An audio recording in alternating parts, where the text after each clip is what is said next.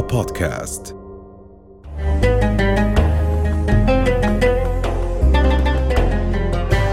حلقة جديدة من ساعة محبة. لنرتقي سويا. السلام عليكم ورحمة الله وبركاته. أيها الأعزاء أحييكم ودوما على المحبة نلقاكم. عندما تزداد الجريمة في المجتمع ونبدأ نفكر بأسباب هذه الجريمة هل تعود هذه الجريمة على سبيل المثال لهذه الظروف الاقتصادية للفقر. هل تعود لمجيء بعض اللاجئين على سبيل المثال؟ هل السبب هو الإعلام؟ هل علم الاجتماع يمكن أن يفيدنا بإجابة مختلفة؟ علم النفس ماذا يقول؟ ماذا عن العفو؟ ماذا عن طبيعة العقوبة؟ وهل هي رادعة أم غير رادعة؟ الحقيقة أن الجريمة رافقت وجود الإنسان على هذه الأرض. منذ قابيل وهابيل والجريمة الأولى التي وقعت حتى بين الإخوة حتى في البيت الواحد. نريد أن نتحدث عن الجريمة والعقوبة أيضا وماذا يمكن أن تكون العقوبة المناسبة حول طبيعة الجريمة. معنا في الاستوديو اليوم الأستاذة لين الخياط المحامية والقانونية الأردنية. أهلا وسهلا. أهلا فيك دكتور أنا ما حبيتش أقول الناشطة لا، لأن ما تقول- كلمة ناشطة يمكن ما أدري. لا ما تقول ناشطة. أهلاً وسهلاً. أنا بفضل لكم محاميه أهلا وسهلا. أهلين أستاذ لين طب أستاذ لين يعني بداية لما نقول إحنا الجريمة يعني آه، طبعا بدناش بالجانب القانوني آه، آه، لا، ندخل ما فيه. يعني. يعني كيف بنعرف تعريف بسيط وعميق بنفس الوقت للجريمة؟ ما هي الجريمة؟ نعم دكتور شوف زي ما حضرتك تفضلت الجريمة موجودة طول طول الزمن يعني طول تاريخ البشرية كان هناك جريمة. الجريمة هو الفعل الذي يتفق الناس اللي فيه بيكون اعتداء على مال أو نفس أو عرض ويتفق الناس على أن هذا الفعل لا يجوز يتفق المجتمع على أن ردة فعل المجتمع عليه صعبة وبالتالي يطالبون له بعقوبة. نعم. فهو له ثلاث يعني ثلاث جوانب. جوانب اولا الفعل مستهجن من قبل المجتمع اللي موجود فيه لهيك بنلاقي جريمة بتختلف من مجتمع لمجتمع حتى في عقوبتها نعم. اثنين أن يطالب المجتمع بضمير المجتمع خلينا نسميه إحنا بنسميه نظام عام وآداب بضرورة وجود عقوبة جميل طيب يعني هذه الجريمة آه آه يعني من حيث من يرتكب الجريمة نعم. دعنا نبدأ بهذا الطرف اللي هو الفاعل. المجرم الفاعل نعم. هل الفاعل عندما يقدم عندما آه يقترف هاي ال- العبارة يمكن أكثر بتستخدموها أنتم في يقترف يعني هذه الجريمة هل يفعل ذلك لأنه هو عنده آه، مشاكل مع نفسه هو عنده رغبة جامحة وجانحة ولا في ظروف هي التي تدفعه إلى ذلك؟ لماذا يعني يقترف المجرم جريمته؟ هذا السؤال كبير. كبير كتير. آه دكتور أنا يمكن. لي حوالي 20 21 سنة في, في, في هذا المجال. بقدر أحكي من خلال مشا... مشاهداتي إنه الفاعل عندما ي- يرتكب آه، ال- ال- الجريمة في جانبين أساسيين بيحركوه. أولا الرغبة بصفي مش قادر يشوف خيارات تانية. إرادته تتجه إلى هذا الفعل اللي إحنا بنسميه بالقانون القصد. الشغلة الثانية بصير شاعر إنه هو فاقد القدرة أو عاجز على مغالبة كل الظروف التي حوله إلا باستثناء القيام بهذا الفعل. لهيك ممكن تلاقي في نفس المجتمع ناس بيعيشوا نفس الظروف بعضهم بيحاول يطلع من هذا الظرف بنجح بيحاول يتجاوزه والبعض الآخر رغبته أو إرادته بيفقد القدرة على الخيار فبتجه مب... فيتجه مباشرة إلى الفعل المجرم. هذا بيختلف عن المصاب بمرض آه نفسي أو مرض عقلي. هذا مختلف. هذا شخص يرتكب الفعل بإرادته الحرة. و و ويستسلم لكل السلبيات اللي موجودة حوله ويقدم على الفعل. المرض النفسي أو العقلي مختلف تماما. نعم. هذا إرادته أساسا يتم بحثها من قبل الأخصائيين هل كان يدرك كنه أفعاله يعني طبيعة الفعل اللي بده يقوم فيه وبالتالي سيطرت على الإرادة عوامل أخرى فلم يعد حرا فارتكب الفعل وبين الذي يرتكب الفعل لأنه أصبح عنده رغبة طيب هون هون يعني بدك لين. يعني مثلا جريمة تعاطي المخدرات مم. الإنسان اللي عنده نوع من الإدمان هو أيضا في شبيه يعني أو يشبه بمعطل مرض الاكتئاب. نفسي يعني نعم. كأنه نوع من الإشكالية النفسية صارت عنده نعم فهذا هل المتعاطي هذا الشخص اللي عنده إدمان هل يمكن النظر إليه على أنه عنده إشكالية نفسية وبالتالي مراعاة يعني حكم ال- المحكمة أو العقوبة بتكون بتختلف عن المجرم مثلا اللي بروح بكسر محل وبسرق فلوس صحيح هذا نعم. نعم. هذا فيه اختلاف. إحنا لما بنتحدث عن المتعاطي آه، آه، لأول مرة والمتعاطي آه. المكرر بنفرق المتعاطي لأول مرة وهون يمكن لازم كمان نحكي كيف بيتم التعامل مع العقوبة المتعاطي لأول مرة بيكون في أكثر من نموذج ما بقدر أحصرهم ممكن يكون آه، في سن طيش ممكن يكون بجمعة بين أصدقاء. وما انتبه إنه وما شو انتبه. المادة هاي اللي حطوا له إياها أو وممكن كذا. يكون من حزن عميق. مش عارف يعالج آه، حزن أو بده يشعر بفرحة غامرة. ف- فيقبل على على هذا النوع. هلأ هذا له عقوبة مختلفة عن المتعاطي الذي يكرر. أيوة. لأنه أصبح عنده خبرة. كان يمكن يكون كان لديه الفرصة لهيك بنيجي بنحكي عقوبة تعاطي المخدرات يجب أن يكون فيها جانب اجتماعي ونفسي أكثر. الآن اللي بيقوم بالسرقة آه هذا في الغالب المسألة بالنسبة له في الغالب الأعم هو رغبة تملك. ما لا يستطيع أو ما يريد تملكه تمام دون المرور في المراحل ال- ال- العادية أو خلينا اللي هو العمل وبذل الجهد. القيمية. العمل بذل الجهد. إما بيكون في شعور من آه، حالة من حالات الشعور بالسطوة القدرة على فعل هذا الفعل والإقدام عليه أو بيكون في شكل من أشكال الضعف. له علاقة أنه هو مش قادر يحصل على المعلومات الكافية كيف يصل إلى ما يريد فيقدم على فعل السرقة رغبة في التملك. طيب أستاذ لين هناك اللي هو صورة ال ال ال ال السارق النبيل إذا صح التعبير. السارق اللي هو يسرق ليطعم الفقراء. وبتعرفي في حتى هاي شو اسمه؟ روبن هود. روبن هود نعم. وبعض. القصص وال نعم. واللي هم اللي تأبط الصعاليك. الصعاليك الصعاليك إنهم كانوا يسرقوا عشان يطعموا الفقراء ومش عارف كيف وكذا بالتالي أو إنه صورة ثانية إنه آه، لم يجد في بيته قوت يومه فذهب باحثا عن قوت يومه لأنه ما فيش حدا يعني ما فيش في- فيش طعام. هل اليوم ال- القانون وخاصة القانون الأردني خلينا نقول يعني أو الفكر القانوني المعاصر كيف ينظر الإنسان يبحث عن طعام لأطفاله لأنه لم يجد طعام ولم يجد عمل؟ كتير مهم. ال- للأمانة آه، هذا بيميز طبيعة فعل السرقة. يعني اللي حضرتك بتتفضل فيه اللي هو الشخص اللي بيقوم بسرقة شيء ما لغايات الطعام هذه في الغالب سرقات بسيطة. وبالتالي هي حتى حتى أكون صادقة هي مجرمة بال- بالقانون. ولكنها تكون سرقات بسيطة بتأخذ شكل النشل تناول ال... ال... وبتكون عقوبتها أيضا بسيطة. بتكون بنحكي عن الجنح وفي أنواع تانية من السرقات هي السرقات اللي بيكون فيها رغبة بالتملك أو الاعتداء على حياة الآخرين زي كسر البيوت تسلق الجدران انتحال صفة شخص. بس هون دكتور عامر لازم أقول أنه القانون في هذه المسألة مسألة الشخص الذي يبحث عن قوت يومه لا يستطيع أن يعني أن يصفق وحيدا. أنا لا أستطيع أن أبرر بحكي كقاعدة قانونية. ما بقدر أبرر فعل السرقة بعدم وجود قوت اليوم لأنه ساعتها ست- ستصبح قد تصبح نعطي مشاعا تبرير. وتعطي تبريرا ولكن أنا دائما بقول القانون ما بيقدر يصفق لحاله أنا لما بحط العقوبة وبنيجي بنقول إنه العقوبة يجب أن تتطور يجب أن يكون هناك أسباب موجبة اجتماعية و- وتحديدا اجتماعية واقتصادية حتى أقدر أفعل القانون بشكل سليم جميل. وإلا أنا بحط القاعدة القانونية وبشكل ردع بس الجريمة بتستمر. طيب أستاذ لين يعني كمعدلات جريمة وإذا بنحكي عن الجريمة أيضا يعني القتل ال- الزنا أشكال مختلفة من ال- الجرائم الموجودة. هل معدلات هذه الجريمة في في مجتمعاتنا العربية مجتمعنا الأردني على وجه التحديد هي نسب آه، أقل أو أكثر من النسب العالمية؟ ولماذا؟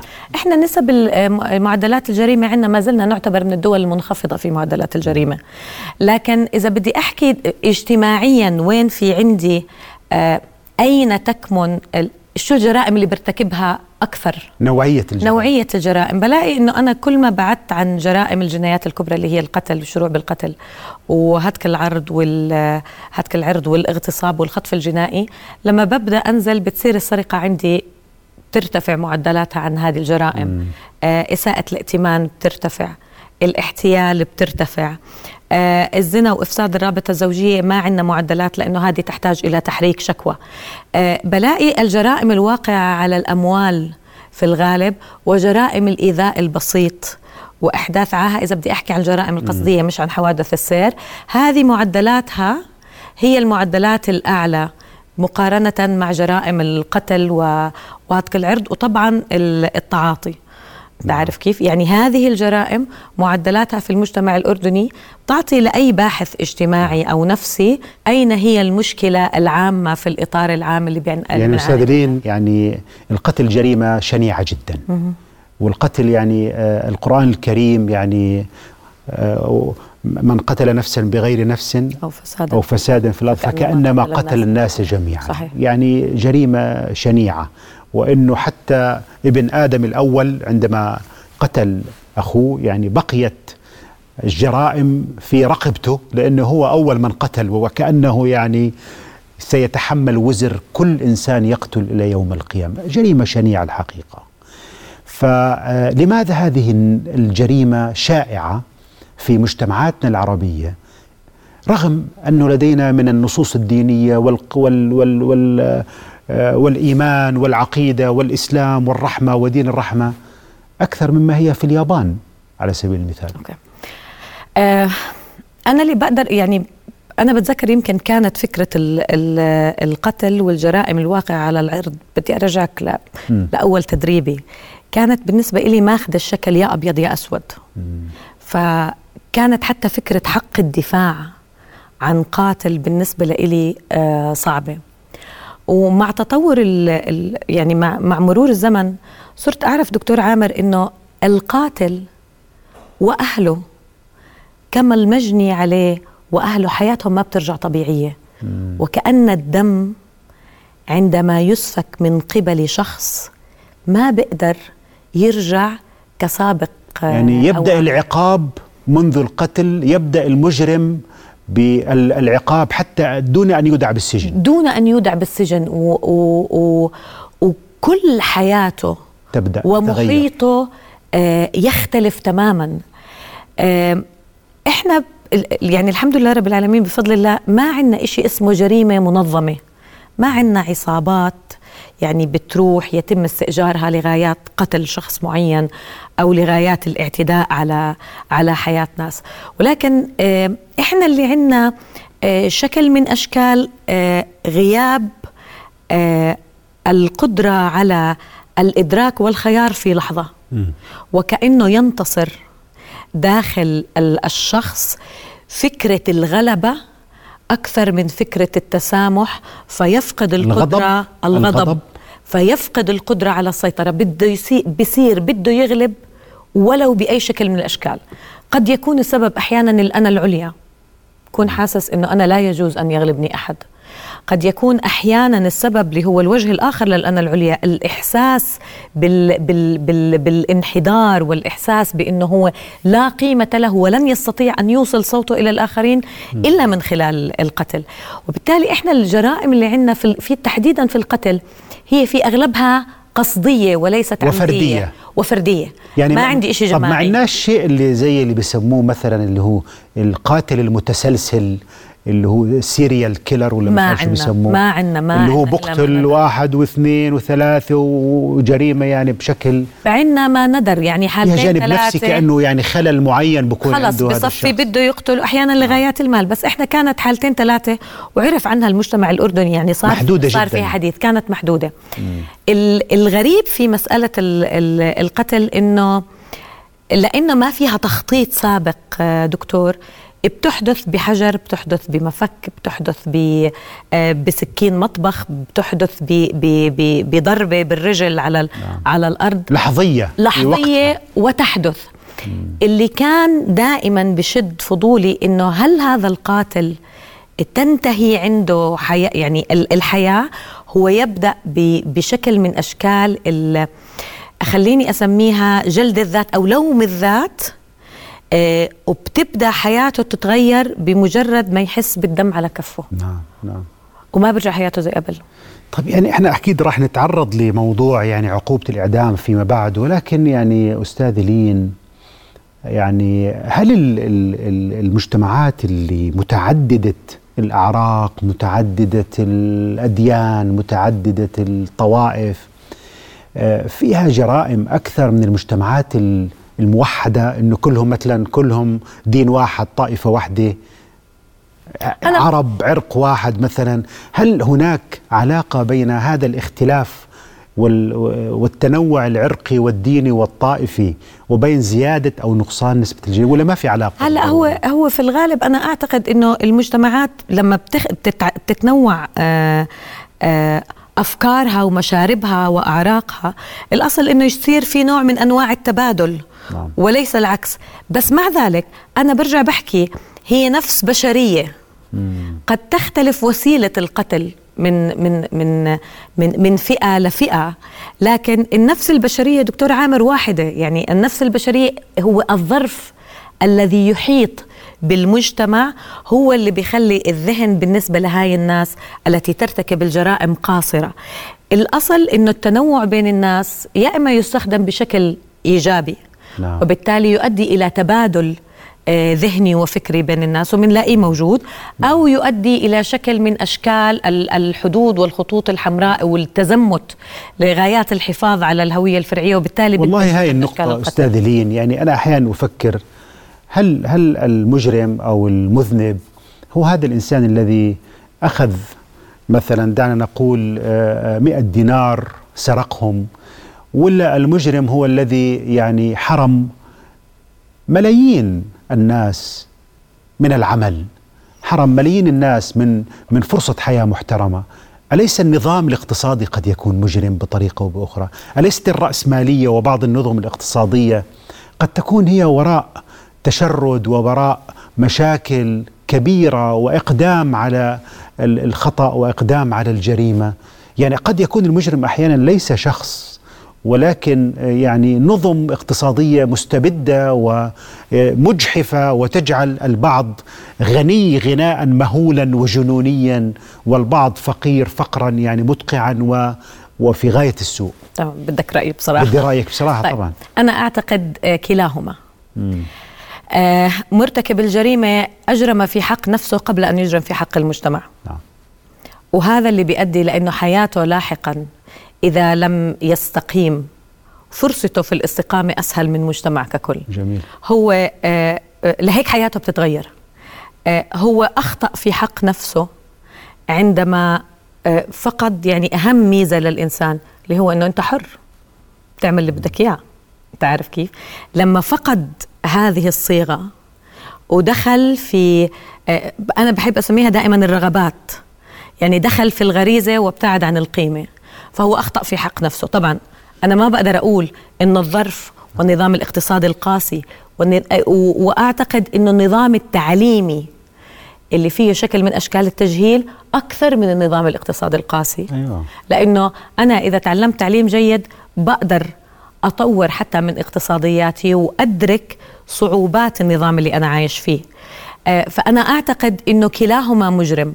وكلاهما زي ما بنشوف يعني الآن ومن عشر سنوات وما قبل العشر سنوات طول التاريخ كلاهما يلقى العقوبة التي يستحقها أنظمة بتنهار آه، رؤسائها من كانوا ينعمون بال بال بال بالفخامة والعز بتلاقيهم في السجون ويحاكمون محاكمات دولية. وبذات الوقت الشخص الذي أخطأ في حق نفسه قبل أن يخطأ في حق المجتمع فغلب الغريزة على القيمة يعاقب. بس هذا يعني بيطلع عقابه نعم كثير صغير نعم. يا دكتور عامر على على صحيح عقاب هذول الناس. يعني يبقى وفرصته في الرجوع نعم. أسهل. أستاذ لين ما يسمى بجرائم الشرف. يعني قبل فترة وجيزة رأينا يعني من خلال وسائل التواصل الاجتماعي فيديو في غاية الألم. بتذكر التسلسل القضايا التي مرت علي في المحاكم وفيها تأثير على آه، كل العائلة ليس فقط في مجال آه، ما يعتبر السمعة الاجتماعية. اولا آه، فكرة جريمة الشرف إذا ب... وأنا درست فيها كثير فيما يتعلق حتى بالنسوية الإسلامية وبالمجتمع ال... بما كانت يتمتع به المجتمع ال... المجتمع الدولة الإسلامية والمجتمع الإسلامي على طول الخط من من من حريات ومن أسلوب للتعامل مع المرأة. ويعني للأسف مش موجود في مناهجنا لا نماذج ولا ولا حديث عنه. فكرة الشرف كان لها علاقة بالأنفة والعلو والسمو أكثر من ما كان لها علاقة بالفعل الجنسي. فكان الشخص الذي يكذب مسيئا للشرف والشخص الذي الذي يسرق مسيئا للشرف. كانت المسألة ليست مرتبطة آه، بالفعل الجنسي وإن كان ذلك أيضا يفرق بين حرائر النساء وغيرهن. ولكن لم يكن الفعل هذا الفعل أو ردة المجتمع الفعل المجتمع عليه لا متعدية إلى الأسرة. وبالتالي لا توصم وصمة العار اللي إحنا بنحكي عنها الآن آه، للأسرة. يعني ولم الشاب يكن الشاب إذا فعل يعني القتل. ما في مشكلة. ليس يعني الإبن ليس شرف. كان البنت هي الشرف هو الزوجة. الحلو الزوج ليس شرف ولكن الزوجة إذا فعلت شيء يكون شرف. يعني مفهوم الشرف حتى في مشكلة. أنت بتعرف الحلو في الموضوع أنه قديما كنا نسمي الرجل الذي يفعل ذلك زيرا للنساء وتكون هذه سبة يعني لم يكن ذلك شيئا آه، مستحبا. لا حتى يتقلد آه، قضاء ولا حتى يتقلد ولاية ولا حتى يكون من من عدول الناس. الآن صار في عنا ال ال الاختلاف. وبرجع بقول الفكرة دكتور عامر لم تكن متعدية إلى إلى باقي الأسرة. إحنا الآن الفكرة عندنا أصبحت متعدية. بمعنى إنه أنا لما بقتل بداعي الشرف. الفكرة أصبحت متعدية ليست على الفردين القاتل والمجني عليها. أصبحت كل الأسرة وكأنني قررت إني أدفع بكل الأسرة في مك في في بوتقة أو في مكانة اجتماعية متدنية. ليش بقول فيها شهادة زور؟ بقول فيها شهادة زور لأنه كثيرا ما يلجأ الناس إلى أن يشهدوا أمام المحكمة بما لا يعرفوا وما لم يسمعوا وما لم يشاهدوا حتى يحصلوا على سبب مخفف للقاتل. عجيب عجيب. يعني هم بدأوا يفكروا كيف يخففوا على القاتل بأي طريقة؟ تحت بند الحي أبقى من الميت نعم نعم هذه مسألة مهمة كثير يعني والله يعني أستاذ لين يعني قبل ما نواصل يعني لا يوجد إنسان أكثر شرفا وعفة وأخلاقا من النبي محمد صلى الله عليه وسلم والكل بيعرف يعني عندما اتهمت عائشة, عائشة بالإفك بعرضها نعم. لم يذبحها ولم يقتلها نعم. ولم كذا نعم. نعم. وحتى يعني النبي صلى الله عليه وسلم في في عصره عندما جاء أحد الأنصار وقال إنه اتهم زوجته فطلب منه أربع شهود نعم. وقال يعني أذهب وآتي بأربع شهود قال أو يعني أنت يعني تجلد نعم. قال أن الله سينزل في حقي قرآن وفعلا نزل القران نعم إنه في هذه الحالات الأسرية يحلف أربع شهادات الملاعنة. اللي هي الملاعنة والخامسة نعم. لعنه الله عليه إن نعم. كان كذا وهي من غير ما يذبح حدا نعم لا أحد يذبح أحد لا أحد يقتل أحد فهذا ال ال النموذج الجميل في الإسلام والذي هو بعيد كل البعد عن القتل والذبح بداعي الشرف والنبي محمد اللي هو يعني آه، لا لا شرف أشرف منه ولا خلق أفضل منه هذا قدوتنا ومع ذلك ما زال مجتمعنا يعني إلى هذه اللحظة يقتل بداعي الشرف تعرف دكتور عامر أنا إذا بدي أضيف على حضرتك تفضلت فيه حتى في الملاعنة نعم. اليمين الخامس على ما أذكر للرجل لعنة الله وللمرأة لا العقوبة أقل من اللعن على ما أذكر والخامسة أن غضب الله غضب عليها الله عليها نعم. هو يلعن تماما يعني نعم. لسه عقوبة الرجل كمان أعلى لأنه نعم. اللعن الطرد أنت نعم. عارف كيف نعم. وهي غضب الله عليها اللي أنا بدي أقوله أنه كلما آه تدنت القيم كلما أصبح الآخر من البيئة المحيطة بحاول إنه يعزز بقيمة آه، آه، جديدة حتى لو كانت من من من الغير. دكتور عامر حتى في في البيئة البدوية والبيئة العشائرية لم يكن القتل مبررا حتى في هذه المسائل. وفي ذلك روايات شعبية كثيرة لمن يرغب بالرجوع إليها وكتبها إذا ليست المشكلة العشيرة أو القبيلة. العزيزي كتبها يعني قد يكون مجتمع مثلا مدني أو حضري بعبارة أدق وعنده هذه المشكلة. يعني لا نلصق كل أخطائنا أيضا لا لا بطبيعة بجزء المجتمع. من نسيجنا الاجتماعي أنه هذا يعود إلى المجتمع البدوي وذلك يعود إلى المجتمع الفلاحي. القضية ليست محصورة بفئة أو شريحة اجتماعية معينة. وإحنا صار في عندنا شكل من أشكال الفصل بالمناسبة بين هذه الروايات وحتى النصوص القرآنية مع الاحترام وبين التطور المجتمع. فما صار في عندنا شكل من أشكال الإسقاط. لهيك بقول حتى في النسوية الإسلامية إحنا ما حطينا نماذج وقراءات. بس آخر كلمة فيما يتعلق بجرائم الشرف دكتور عامر للأمانة آه، وأنا كان هذا يلفتني تماما. إنه مع زيادة العقوبة المجتمع ما كان عم بخفف جريمة. يعني إحنا من ال 99 لل 2017 عملنا تعديلات تشريعية كبيرة تحديدا في هذه المسألة. ولكن الظاهرة ما صار في انخفاض طب شو السبب؟ هل, هل يعني ذلك أنه التعديلات القانونية لم يرافقها تغيير في ثقافة في تعليم في مناهج تعليم في مية بالمية. عندنا مسألتين. أولا القضاء من عشر سنوات يتشدد. يعني بطلنا نشوف الست أشهر اللي كانت الناس بتحكي عنها. نعم. وبطلوا يزوجوا المغتصبة لمغتصبها. وهذا إنجاز كبير يعني. آه أنا إلي تحفظات عليه بنحكي عنه نعم. بعدين. بس الفكرة إنه عشر سنوات عشر سنوات وأعتقد إنه من ست أشهر لعشر سنوات إذا هناك صدمة اجتماعية حصلت. بعدين من عشر سنوات صرنا ما ناخذ بالإسقاط بالحق الشخصي كمحاكم وليس بالقانون وأيضا استمرت الناس. وبالتالي السؤال الكبير الذي يجب أن يطرح على من يتولى التشريع مش على القضاء لأنه القضاء بيجي تشريع بطبقه. لماذا؟ ليه؟ كل الحديث الي دار عن مسألة جرائم الشرف تحديدا هل الفكرة بالوسيلة؟ هل الفكرة بطريقة إعطاء المعلومة؟ هل هناك تغييرات مجتمعية أخرى ضاغطة تؤدي إلى ذلك؟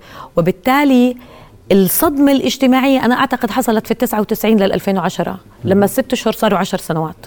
والآن في صدمة اجتماعية ثانية لما العشر سنوات عم بيصيروا 20 سنة و30 سنة. عدم التغيير بده وقفة بس وقفة قبل أن تكون من القضاء يجب أن تكون من المشرعين ومن يعتمد عليهم في إحضار الأسباب الموجبة لتغيير التشريع. يعني هون أنا أريد يعني إنه لو توقفنا شوي عندنا مثلا في المشرع الأردني أو يعني دعنا نقول غرفة التشريع هاي الغرفة اللي بيصير فيها مطبخ التشريع. يعني يريد تعديل قانون معين.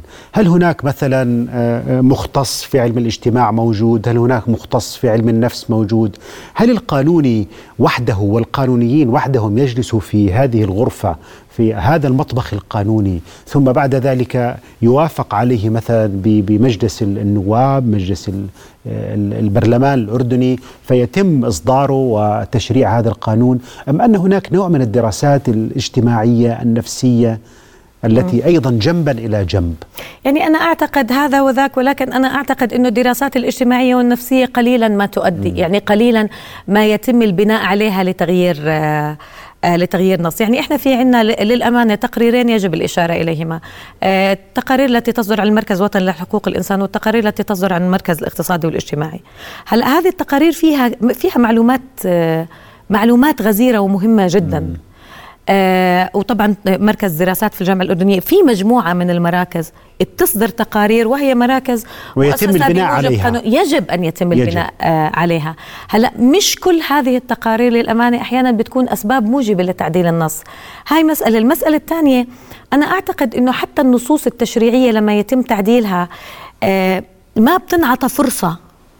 يعني عدم الاستقرار التشريعي يؤدي إلى عدم استقرار قضائي. مم. أنا لغاية الآن ولا زلت أتمنى أن يكون هناك منظومة تعديل كاملة للعدالة الجزائية حتى متعاطي المخدرات أعالجه بدل ما أعاقبه. نعم.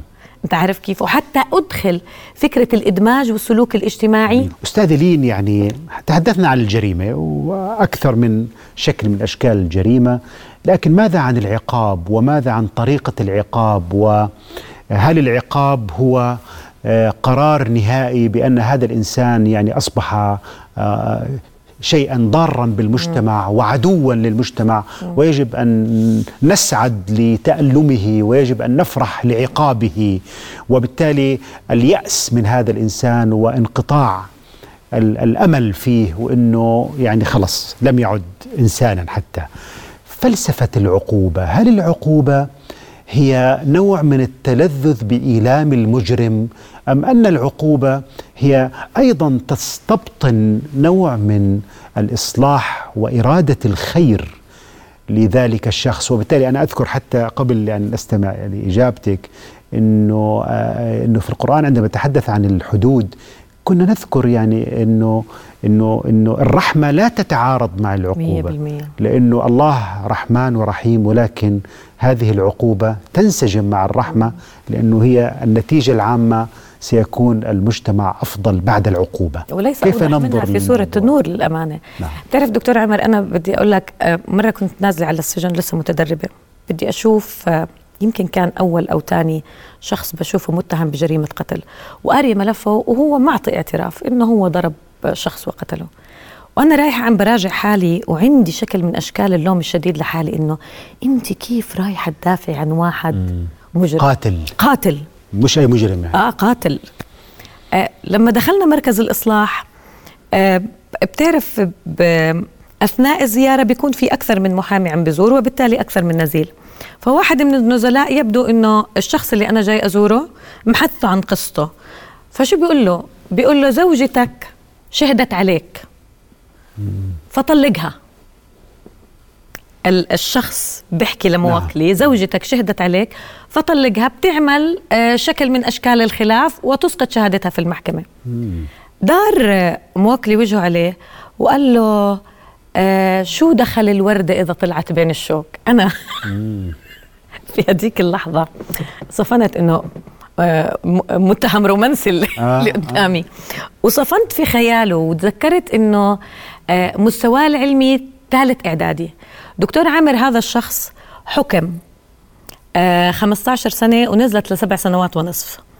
دخل مركز الإصلاح والتأهيل آه، مستوى ثالث إعدادي الآن يحمل شهادة الدكتوراه في اللغة العربية. عجيب. واستمرت آه، علاقته بزوجته ومخلفين أولاد بذكر آه، حدث دخل على مركز الأحداث رعاية الأحداث وطلع كمل العقوبة داخل مركز الإصلاح والتأهيل والآن يحمل شهادة الماجستير. اللي بدي أقوله إنه أنا لا أستطيع أن أصدر حكما قاطعا على شخص بأن أقطع منه الرجاء فقط لأنه يوما ما ارتكب فعلا سيئا أنا بحكم والقاضي يحكم على الفعل الذي ارتكبه الشخص ولا يحكم على الشخص نفسه نعم. وهناك فرق بين إني أقول فلان يكذب أو أسلوبه فيه كذب وبين إني أقول فلان شخص سيء وأقطع الرجاء منه. هناك فرق. ومن هون بندخل على العقوبة. الأصل في العقوبة دكتور عامر كانت الردع. ومن ثم مع الحاجة لأنه تصبح لأنه آلية الردع لحالها يجب أن لا تكون قاسية. فزمان كنا عم نحكي عن نفي وبنحكي عن قطع وبنحكي عن تشويه وناس بتقطع الأنف وناس بتعمل كذا. صارت العقوبة بدها إدماج وبدها رعاية. نعم. يعني العقوبة مش بس إني أجي أحبس واحد وأضربه بالصوت أو أو أكبر رجليه أو أمنعه من الحركة. العقوبة بمعناها يجب أن يكون فيها شكل من أشكال الرعاية النفسية والمجتمعية ببرامج متخصصة. وإلا ردعته بقسوة ما رح أفتح له طاقة الإيمان أو الأمل إنه يرجع أحسن. رح يطلع بغضب أكبر جميل يعني هي القضاء والنظام الحقوقي والقانوني يجب أن يكون هدفه هو قيمة عليا وليس فقط مجرد العقوبة لذات طبعا. العقوبة. يعني هون الحقيقة يعني فلسفة العفو وخاصة في القرآن الكريم يعني بنشوف قديش أنه حتى في حالات القتل إذا أولياء المقتول وأهل المقتول بيعفوا فيصبح العفو ممكن. يعني حتى في حالات القتل يعني في هناك فسحة أن يكون في مجال للعفو. يعني كيف يعني تنظري أنت كقانونية؟ يعني عندما أعطى القرآن مجال لأهل الضحية أو القتيل أن يكون في عندهم يعني مجال أنهم يصفحوا عن هذا الشخص. نعم. شوف العفو دائما دائما قيمة آه، عليا. بس دكتور عامر من يحتاج أن يفهم صبغة العفو هو مرتكب الفعل أكثر من أهل المجني عليه. المشكلة أنه إحنا أدخلنا فكرة العفو أو, أو الصلح بصورة نمطية. آه، حتى أفقدناها ال ال مع الاحترام الشديد الغايات منها بعطوة التفتيش وعطوة الاعتراف وكفيل الوفاء وكفيل الدفع. أفقدنا الفكرة صارت الفكرة ناس بيروحوا على ناس آه، وبيجمعوا يعني مرضات خواطر. مرضات خواطر. ويا ريت مرضات خواطر بالمعنى الفعلي. صارت طقس اجتماعي. طقس اجتماعي صحيح. أنا آسفة يعني أعتبر فيه شكل من أشكال الببغائية. عم نكرره وعارفين إيش الستيريوتايب اللي بدنا نمشي فيه. وما في تغيير جوهري بالضبط. هالناس هدول اللي غلطوا أو هالمجرم أو 100% نعم. فصارت القصة إنه بيعرضوا مبلغ من المال أو بيصفحوا بدون مبلغ من المال وبيبدأ هذا المبلغ ينزل بناء على مشان خاطر فلان ومشان خاطر فلان.